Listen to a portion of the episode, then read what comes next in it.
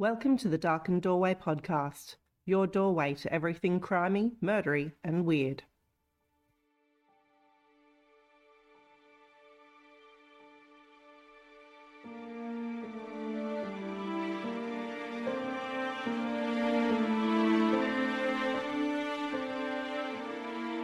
Hi, Darklings, and welcome back to the Darkened Doorway. This week, we're going to be talking about historical creepiness. And this week we have our very first guest to the pod. Yes, this week we have the one and only Ms. Willow Charlotte Pipin, resident real life archaeologist. Hi, guys. And yes, that's definitely my real name. So, you are a real life archaeologist, though, right? I am. I've dug overseas and in Australia. So tell me the truth. How long do you have to wait to dig up a person? Just asking for a friend. Um, if you don't mind how uh, squishy and you know uh, and rotting they are, you could probably do it fairly soon. Um, but I would say the uh, highest value, uh, if you dig them up after they've been in the ground for a couple of hundred years, they uh, they tend to have some really good stuff on them. Yeah, I mean that. Uh, you know, not that I'm looking for that, but if I was looking to dig someone up for treasure's sake, that would probably be like a good time to wait. I mean, as an archaeologist, and of course I'm speaking as a scientist, so I'm not a grave robber. Uh, I'm a scientist. we tend to find the coolest shit the older it is. And I think there might be a Mm, few mm. like legalities associated with digging up freshies. So maybe we don't encourage people to do I that. would say, please, especially in Australia, don't dig up fresh bodies. Um, at least because I know the laws. Yeah, yeah, yeah. Not not good. Um, Less treasure. less treasure. I do know that uh, I've never dug up a dead body, sadly, uh, but I feel like all the people I've ever worked around have. Um, so I'm still waiting for that very special dead body to come my way and pop that cherry. So, would you recommend England as a good place to um, grave um, archaeologizing things? Oh yeah, definitely. Um, it's it's it's very good at uh, uh, sort of turning a blind eye, and also I feel like it's a fairly good revenge because like England stole everything from the rest of the world, so I feel like we should go to England and dig up some of their grannies. It's a good reversal of history. Nice, nice. Disturbing. So, you obviously have worked with a lot of museums and doing digs and cool stuff. Um, how many aliens have you encountered in that? Oh, oh no. Um, never any aliens. So yes, I have worked in uh, museums and I have studied archaeology and I've been an archaeologist, and I can tell you now that there are some very strongly worded letters from Hollywood directors telling us to stop talking about how much we hate this whole alien. Like it's very triggering to the point where people have spent their careers as professional archaeologists going, this aliens thing is bullshit. Please stop. No aliens. No aliens. No aliens? Okay. So, Indiana Jones, how realistic is that? Mm, I mean, it's a white man who takes objects from other countries. So, yes, realistic. Uh, the amount of sex he has, absolutely not realistic. Uh, archaeologists are the engineers of the art world, um, and they tend to be drunk 90% of the time. So there's a name for um, alien uh, and archaeology, isn't there? Isn't it called pseudo archaeology? Like that's the you know that's how we we um. I was watching a TED talk about pseudo archaeology and how damaging it is actually to uh, to archaeology in itself, and it's so like racist as well in the sense that only um, only aliens happened in non-European spaces. So, you know, we talk about the Mayans and the Egyptians and that sort of thing, but it never happened in the UK in any of the buildings there. Yes, exactly right. And uh, it's always really interesting when we look at some of those movies produced by some of those directors I mentioned earlier that the aliens look like a white guy, uh, Prometheus. Um, You got a bit of a say that. cough there. Was, was yeah, cough? sorry, I don't know, Yeah. don't know what Yeah. came over me. COVID, Um, COVID's going mm. round. Mm-mm. But it is interesting because there is actually the archaeology, and this is a total tangent, of space. so aliens may one day be involved, but currently it's mostly archaeologists waiting for satellites to come uh, to fall out of the sky so that they can then record them as uh, finds and uh, take them back to their museums and steal them, which is what they're very good at. So essentially, what you're saying is most archaeologists are serial kleptomaniacs. A hundred percent, a hundred percent. That's what we uh, we really like. We like to take things home uh, and put them in really big warehouses um, and keep them there for hundreds and hundreds of years and occasionally let people look at them. In that way, Indiana Jones is 100% correct. Lovely, lovely. Good to know. you know, that final scene of the Ark of the Con- Covenant where he's just putting something in a warehouse and it zooms out and there's literally thousands of boxes. That is what it is like being in the back of a house of a museum. That is amazing. I just want to explain one thing, which is archaeologists do not do survival well. so your career is cut off after your 30s. Your knees and your back's gone after like years of digging in a trench. We're not built for survival. We're built for the highs of youth, um, especially in how we work. So archaeologists get encouraged to lick things. I'm not saying that these archaeologists licked things and that's why they died, but it could have happened uh, because mm-hmm. there is uh, a very well known um, fact about archaeology is uh, certain things stick to your tongue. Follow me through this. I swear I'm, it I'm, makes sense. I'm making a face on this right now. This, this upsets me. so imagine you're in a trench, everything is dirt brown. What you have to do is you have to work out the dirt brown things which are actual objects and which are just random pieces of soil and stone. Um, and so what you do is you press it to your tongue or lick it to see the textures. I no. Yes. and I hate to say this, but I've actually been one of those people to do this. Um, so it's pottery sticks to your tongue, bone sticks to your tongue, stone does not stick to your tongue. That's the entire theory behind it. It's all about uh, aeration and minerals. Yeah. Ms. Willow, I have some advice for you as an RN. Stop licking stuff, mm-hmm, especially mm-hmm. brown substances that you do not know what they are, because there is like a 50% chance it's going to be poop. Isn't this uh, how COVID started? Don't lick uh, things. Yeah. Don't lick things. Possibly. Um, you say that it is a 50% chance of poop. That did actually happen on one of the digs that I was on.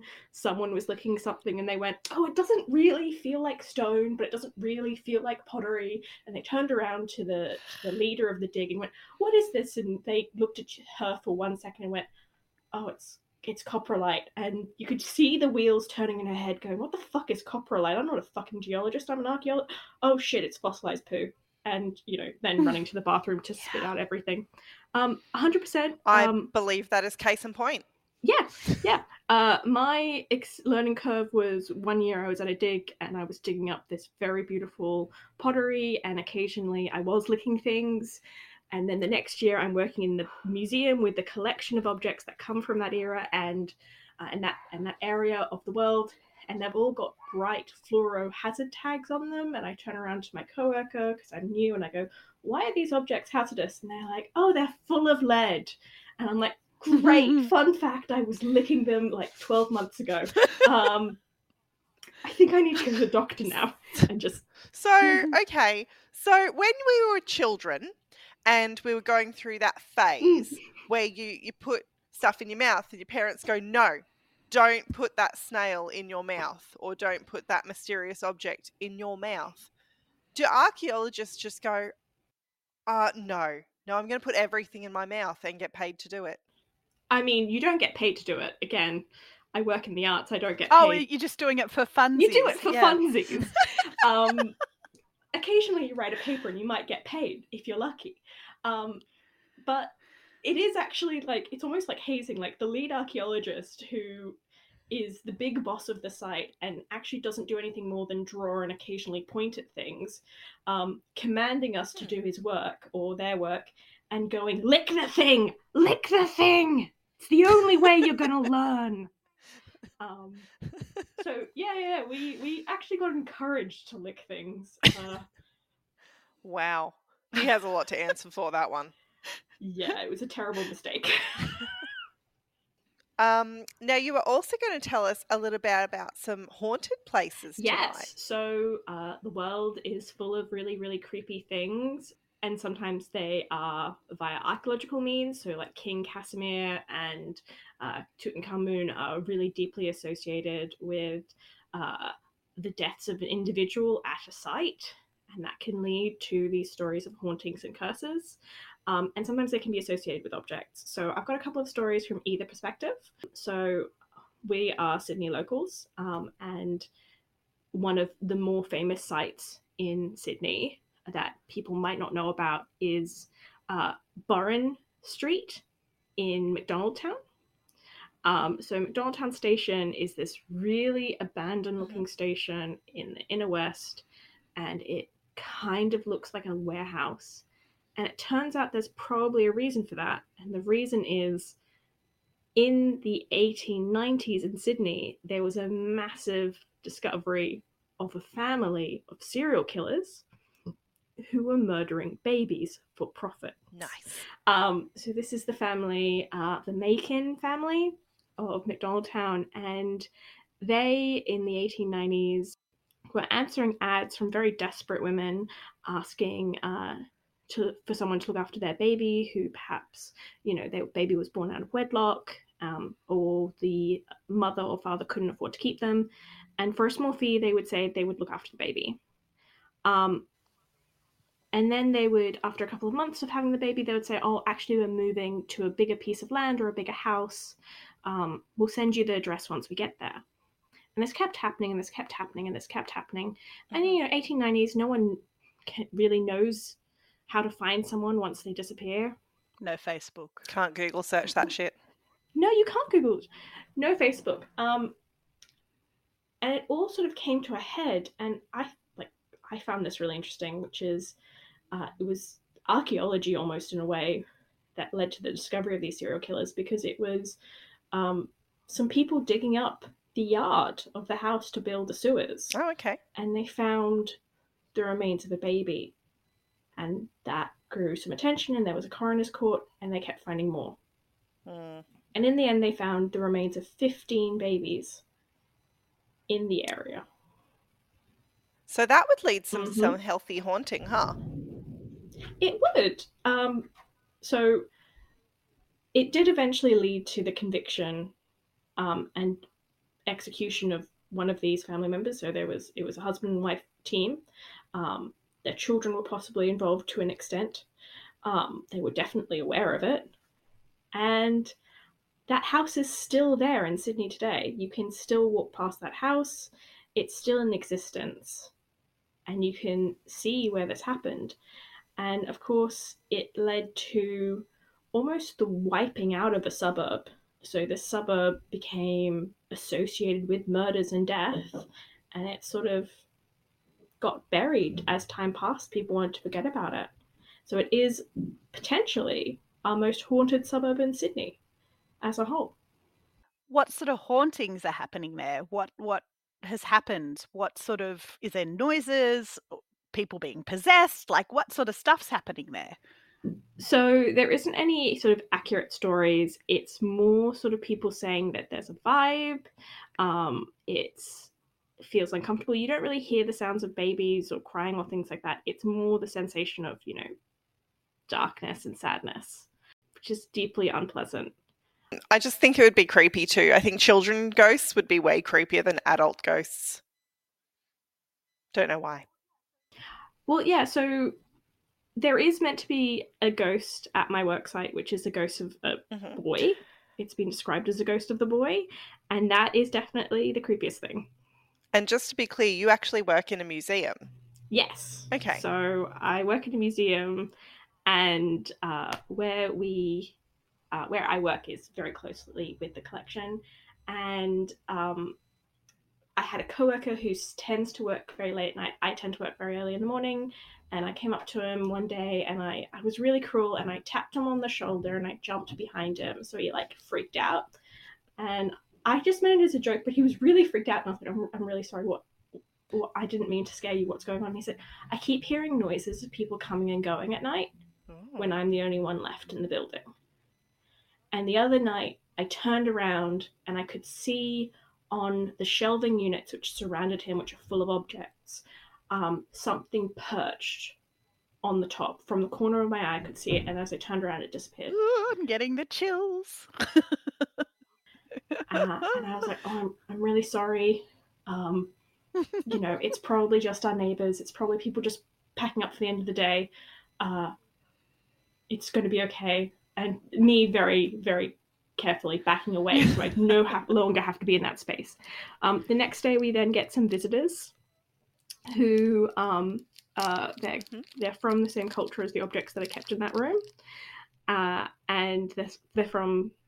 Uh, so they were able to like come in, and one of the aunties who came in, she immediately started to back away from the room and getting really flustered. And we were like, "What's wrong? Are you okay?" And she's like, "There is a ghost of a small boy in this room. I can't be in here.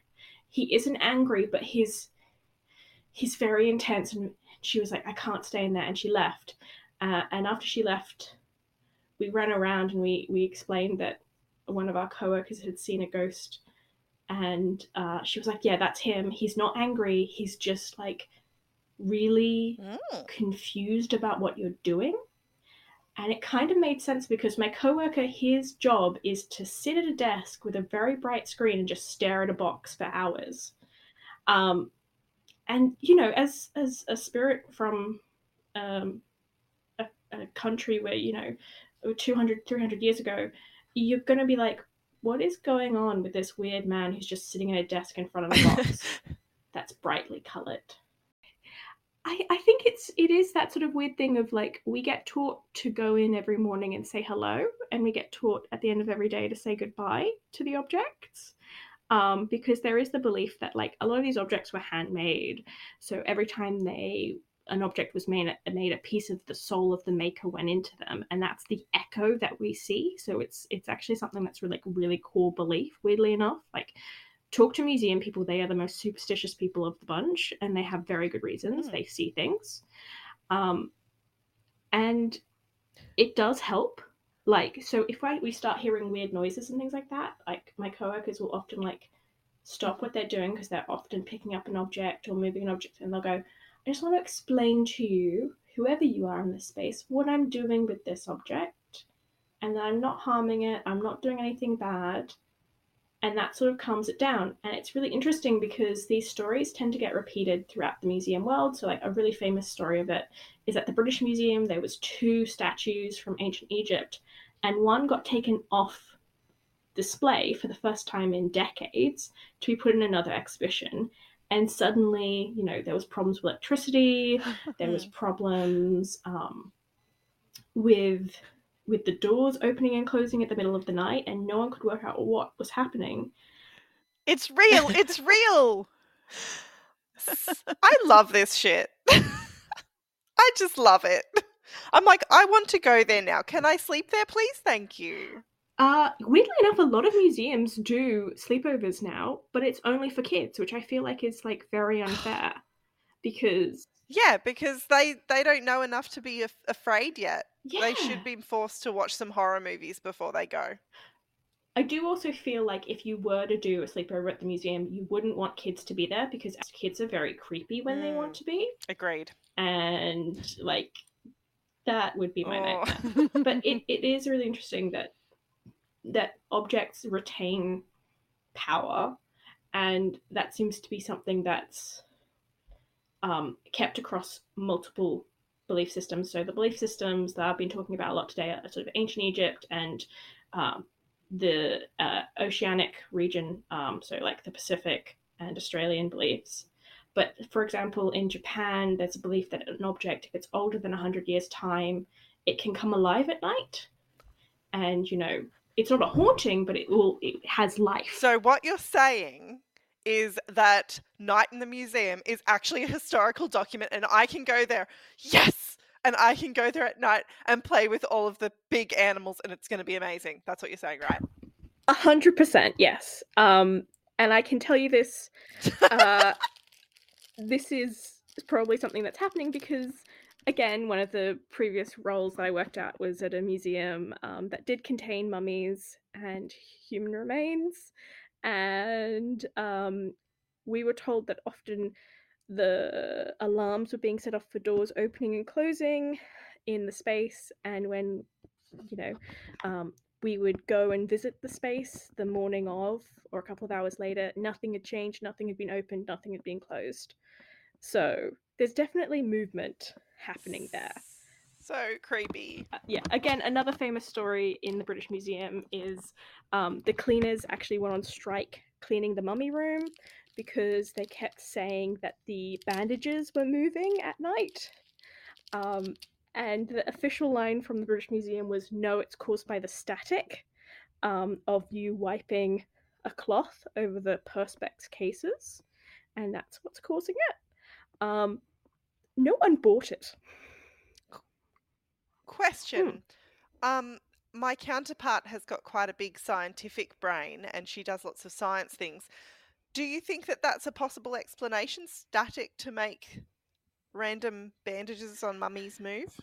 Well, it, I guess it depends how close the perspex is to the bandages. But and like, are they using wool cloths? Like, you know, I, I don't think so. It would be microfiber, and there would be a good five to ten inches between the object and the perspex. I can promise you that because you've got to have like an area Mm, mm. for for an error almost around an object. So yeah, it's it's hundred percent not believable. Um, talking about No. talking about mummies, um, I had a friend who was really closely involved with the mummy project a few years back, uh, and she had her own instance of haunting um, with a mummy. Um, so Interesting. uh, this mummy had sat in the corner of our education room for decades, and I um, worked in that room really regularly. I was an education officer at that museum, and we were told that that uh, sarcophagus was empty and that um, any human remains had been destroyed in antiquity during looting. Uh, and then someone had the bright idea of actually opening it up and double checking. Haven't they seen Indiana Jones? You don't open. No, I'm sorry. I'm sorry. Or I know it's a trigger. I know. I'm sorry. Or that or that one with the mummy. That Mm, one with the yeah, mummy, the don't movie The open it. Mummy. Yes. Don't open Mm. it. I mean, so long as you're talking about the mummy with Brendan Fraser, who is amazing, and not with the Scientologist guy. He's a national treasure. He is a national treasure. He is. Yes. Best movie Brendan ever. Fraser sponsor us. Yes. the only archaeologist I like is Evelyn. I think Evelyn, yeah, in The Mummy, Yeah. my hero. Is it because she's adorable? Yes. Yes, it is. And I, I strongly believe Mm. archaeologists can be adorable and also grave robbers. Um, I'm sorry, did I just make the weirdest laughing noise just then? I feel like it was a strangled turkey. Mhm. I agree though. So they they opened this mummy and they found that there was human remains. They were not in great condition. Um, there had been looting in antiquity, so that was super common with the um, ancient Egyptians. They did loot from the dead. I mean, if you're really poor and someone is very rich and is being buried with stuff, you're gonna go and break into their tomb. So yeah, it was it was opened up and they discovered that there were human remains inside it. They weren't in great condition, but they were still there. Um, and that they uh, would have to investigate what was left of the human remains. And that could no longer just sit in a corner of the museum forever. It had to be, you know, properly recorded. Um, so it was my friend's job to, after the human remains were removed, to sift through the dust and count the beads Beads? that were left behind from this really yeah so like egyptians were buried not just wrapped up but they would have these bead coverings and they were incredibly detailed and there was literally thousands of them and it became almost like a jelly bean um, competition where we were trying to guess how many beads and that was her job for months was just counting beads uh, we have a glamorous life as archaeologists and museum professionals So, just a quick question. Did anyone walk past your friend and like shout out random numbers when she was counting? I would have done that.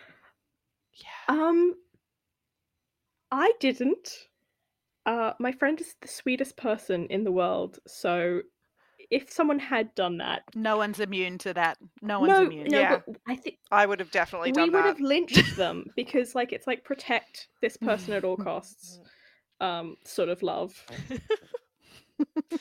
Uh, even with the deepest love, I feel like I still would have walked past her going 359, 323, 15, 12. Uh, luckily, we have moved past the point of manual counting, and there's there's other ways to record things than just in your head. Thank goodness. So she never had that problem. Disappointing. I have an image now of like a coin counter where you just tip all the beads into and it goes ta-da, 1,559. No? You don't have that? Mm, mm, mm. I, I will also remind you that these beads were covered in literal human dust. Hmm, Uh, so you wouldn't want to be creating more dust. I feel like if you go to any Commonwealth Bank and you put coins through that machine, there is going to be human bits all over that too. Oh, 100%. Mostly fecal matter. But that's true of most coins, isn't it? That they're mostly covered in fecal matter. Yes, a hundred percent. Yeah. So, Miss Willow, if you could just make sure you don't lick any currency. Yeah, not advised. Not advised. Or the back of other people's phones. Don't do that either. Oh, yeah, don't do that. I was going to say that the most likely place you ever find treasure as an archaeologist probably actually isn't in a grave, but it's it's in you know toilets, um, and sewers. Um, I'm sorry. So Say Mhm. again. Please uh, elaborate. so you tend to find the best things in literal piles of shit because no one else was ever looking through the piles of shit. do you mean like sewers, like ancient sewers and stuff? Yeah. So people, you know, we drop things all the time and they disappear. And it's a really well known fact that uh, people would drop things and they wouldn't bother to try and fish out. Those long drop toilets, you know, on the highway. Yeah. There'd be so much treasure in there. I did drop a pair of my scissors in the hospital toilet the other night and it got flushed because I was not fishing that out. So, yeah, definitely still happens today. It does. It does. It's not pleasant, but it's true, and, and archaeologists can find some real good shit in uh, in in there. oh, I see what you did there. Can I take you back? Can I take you back to the mummies? Yeah. So uh, I have read that in the I don't know, was it the 40s or the 60s or something, they made there was mummy brown paint. Did you hear? It might have been even before that. Yeah, tell me about that. So, um, mummies were used for a lot of different purposes. So, um, to go right back, uh, mummy fever began in the early Victorian era. Uh, So yeah, like so not the 60s. the um, no, so like Yeah, yeah, 1860s, good. not Yep. 1960s. Same, Um, same. Mm.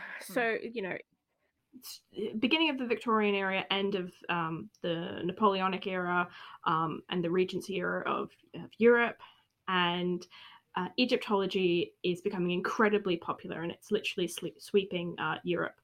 Um, and the Victorians and people of that age were pretty obsessed with death. It happened a lot, and they were at the time um, really interested in how death happened. They're beginning to do autopsies publicly. Um, in this this century, they're beginning to discuss science, and so finding these human bodies that are in amazingly good condition, um, just sort of creates this really weird moment in history where we started to use human remains in every possible function. So you talked about paint, and it Mhm. is a real thing. It's called mummy brown. Um, you can see it in some of the really famous landscape paintings of the 19th century. Um, you can no longer, of course, get that color, but you can get a shade of Wow. it still, and it's still called mummy brown.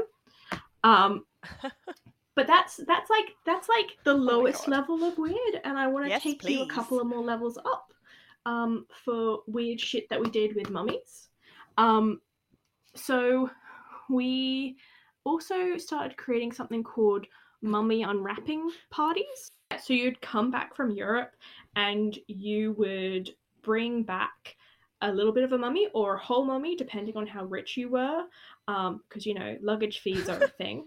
Um, and you would hold a party, and that party would be for your friends and family to unwrap the mummy. So remember, mummies, um, when they're first wrapped, they're often wrapped with amulets. So was this like the origins of Pass the Parcel? that's that's a particular theory uh, that I really love and I would encourage, and perhaps even. And I say this for all people out there who are into weird history. Maybe it's a PhD topic. Mm. I'll add that to my to-dos. Yeah, yeah. Just write a quick PhD and become a doctor of weird history. Um, but it was it was finding the the amulets that were hidden, the gold, the the jewelry of the mummy, and it was a public sec- spectacle. So you could go to private mummy unwrapping parties, and you could go to public mummy unwrapping parties. Wow. Absolutely insane. That is crazy. that is still only mid level. there is a third level. Take us there, baby. The third. Ooh, everyone breathe. Third level. Third level of weird is that we would crush mummies up and use them as medicine. I do not condone this. Yes, human beings started to practice cannibalism. It was very, very old cannibalism, but still cannibalism. Fun medical fact. The human body is not really able to digest other human bodies. We're not made for cannibalism. And you will actually just end up with severe constipation. So maybe don't try it, Catherine. Mm. What? It's weird echo. Weird echo. I I really support that idea. Um, however, I think the ship has sailed for a lot of these Victorians. I do hope that their lives were made a little bit harder by the stools that they then had to push out. Um, but They definitely would. but they they thought it was um, these bodies were so well preserved that it was a sign for them that if they consumed part of it, it would make them healthier. Um, fountain of youth sort yeah, of stuff. Yeah, and it's it's really fucked up and weird. Um, that anyone thought that this was okay? that would not taste good. No, it would. Be a bit gritty. Mm. Zero out of ten. Would not rate. Well, weirdly enough, Mm-mm. what we do know as the materials used for mummification, it is a lot of um, natron, natron, which is salt, and honey.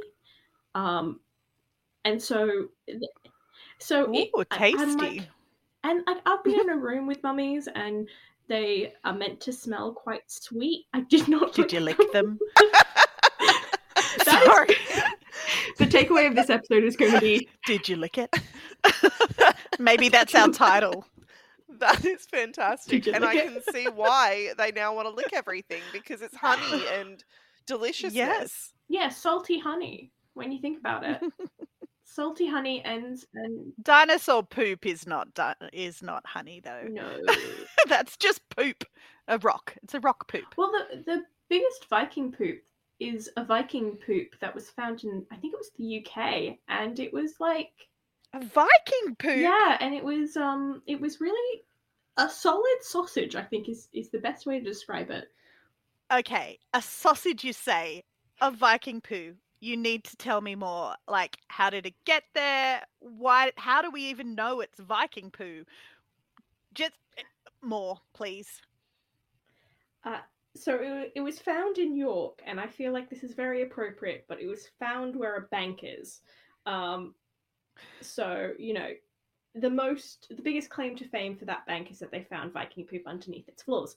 Um, they know it's Vikings Just because it was a Viking. Just well, it, it was eight inches long. I feel like one is enough to clean him out. Wow. Wow. Exactly. he ate mummies. Exactly. Imagine how many days uh, it would take. Eight inches. That is a humongous poop. That's all I can say. That is a Maybe- humongous poop. But Maybe he ate a lot of fiber. We can't judge. Mm.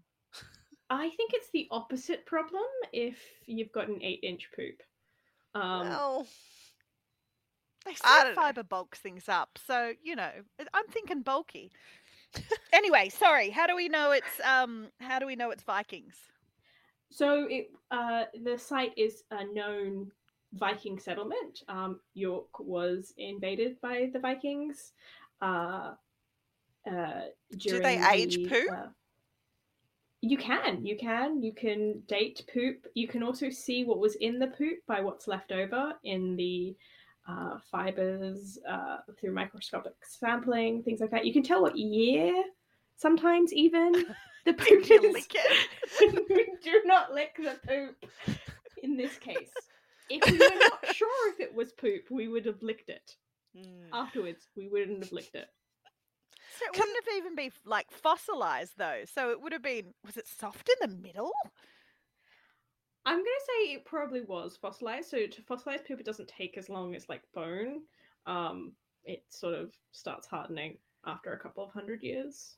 It's just fossilization isn't time; it's pressure. So Mhm. yes, There was a lot of pressure pushing that thing out. So, just out of interest, if someone out there is dating an archaeologist, um, if they wanted to call into us or like, you know, send us an email, um, and just tell us, do you kiss your archaeologist partner after hearing this podcast? Because I'd be having some serious questions. Listerine is marvelous stuff. but can it do fungi? That's the question. oh, I'm not sure. Might just Mhm. preserve it because it's like alcohol based or something.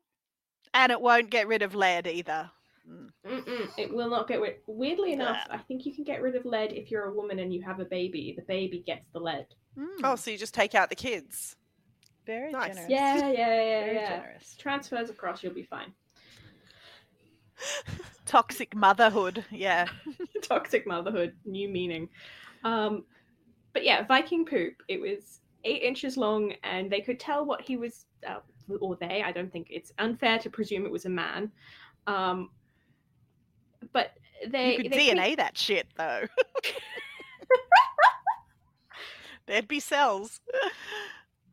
Um, but my favorite thing is is that they uh they valued it because of course it's found by a bank, um, and they found that it was the most exciting piece of excrement that had ever been seen, and in some ways it was um as irreplaceable as the crown jewels of England. Oh, wow. That comparison's Wow. incredible. I feel like Queen Elizabeth, the late, lovely Queen Elizabeth, though, would have been less excited to put that on her head. I know I'd rather have the crown jewels myself. So maybe it's more about the sparkle than the Mm, value. You could polish a turd though. Oh, sorry. it's still a turn. Moving on, guys. Moving on. Speaking of eight inches, you had another story. Yes. So uh, this time we relocate from York to Italy. of course. and uh, we're going to talk about a different type of member. Um, sadly, not eight inches. Hey, you don't Uh, know what it was so- like when he was happy. so we are talking. I'm sorry. No, it's. I think I've I think I've broken my partner. I think she's broken. We'll give she's her- wetting herself. We'll give her a moment. yeah.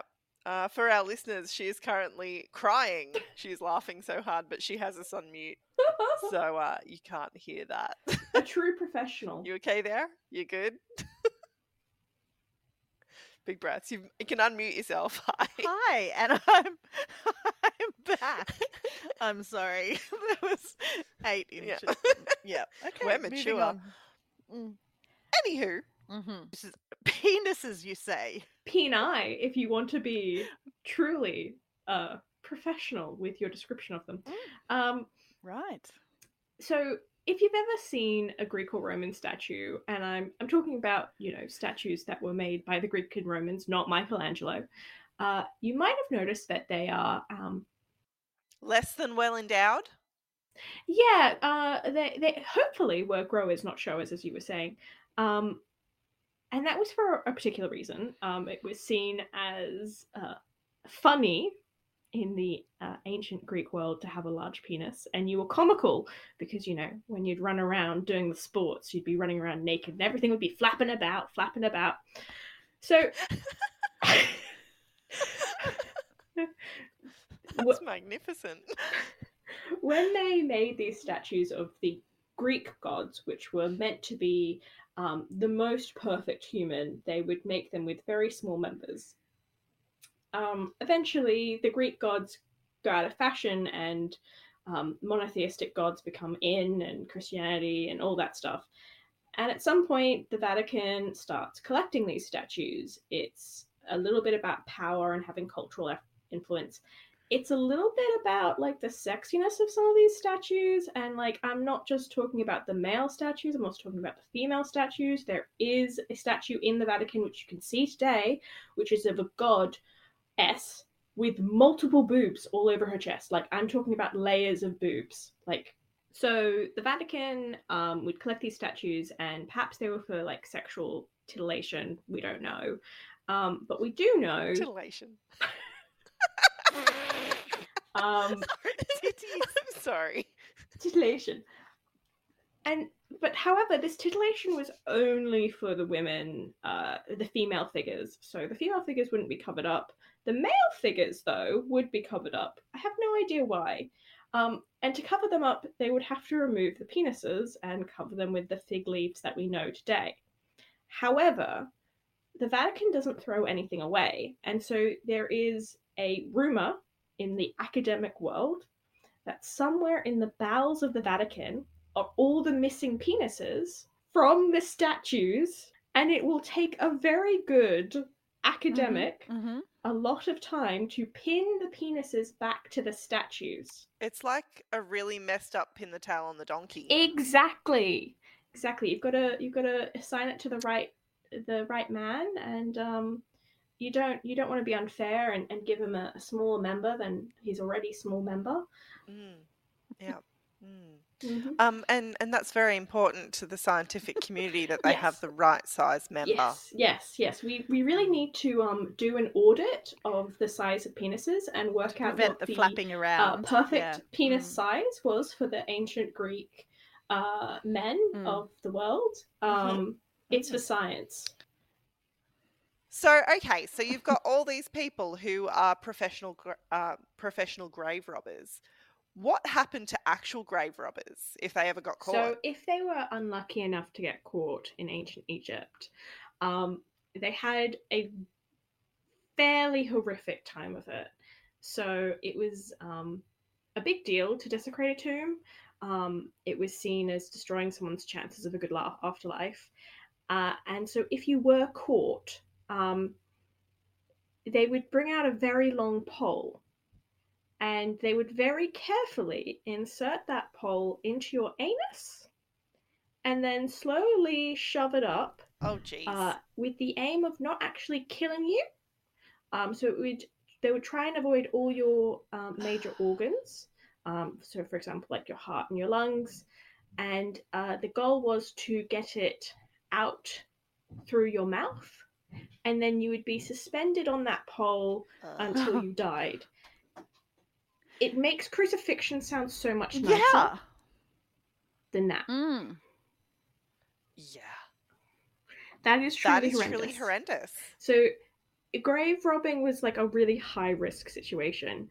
Um, you were also opening yourself up to curses. Um, there were curses to do with graves. However, I think I would rather be cursed because there is ways to remove curses in ancient Egypt. Um, you just needed a bull, uh, and you would get a bull from the priest, and you would just behead it, and then like move the curses over to the bull's Uh. head and then throw the bull's head into the Nile. And then you would go back and you would roast the bull and have a nice meal. So And did the priest have like a whole bunch of sparesies out the back? Like, that's a a little cottage industry right there. Well, yes, they did have like a little bit of a cottage industry when it came to like sacrificial animals. So, um, a lot of uh, animals were deified because of their association with the gods. So you can think of ibises and alligators um, and cows. Oh, bin They all- chickens. I'm so glad you said that because it's exactly what I was thinking. I'm like, ah, you mean the Australian bin chicken? Mhm, mhm. Um, cats as well. So you know, if your cat died, you would shave off your eyebrows in mourning. Um, and what the priests would do is that they would keep some of these animals and they would actually mummify them so that they could be presented. In fairness, though, cats actually haven't forgotten that they were revered. Um, and I think that can be seen in everyday cats, Mhm, even now. Mhm. Yeah, we are their slaves. Yes.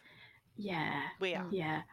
The, the Anyway, do go on. The one downside to this whole cottage industry was um, you really had to trust the people involved because we have many historical cases where we have in our collection what we have called a mummified cat or a mummified ibis. And then when we've put it through a CT scanner or an x ray, we've found out that it's like half of the chicken lunch that just got wrapped up and sold as a cat. Wow. So. so like a Coles barbecue chicken just got wrapped up in bandages. Yeah, right. nice. Like a dodgy car salesman, isn't it? Yeah, exactly. So there was like the dodgy um, car salesman of, of ancient Egypt, and they specialized in mummifying animals uh, on the cheap. Mm. So yeah, Nice. Mm, Mm, Well, that's all been incredibly interesting. Um, but horrible news, we are out of time. Oh no. So thank you so much for joining us, Ms. Willow. all good. I mean, it's perfect. It's perfect timing. I've got to go and uh, do something about a body. Um, so yeah, for science, for science. science, science. Yes, science is always the best excuse. Um, but thank you so much, Darklings, for listening to this episode. If you'd like to hear more about this kind of stuff, please send us an email on darkened doorway podcast at gmail.com or contact us on Facebook or Instagram. Until next time, Darklings. Bye bye bye.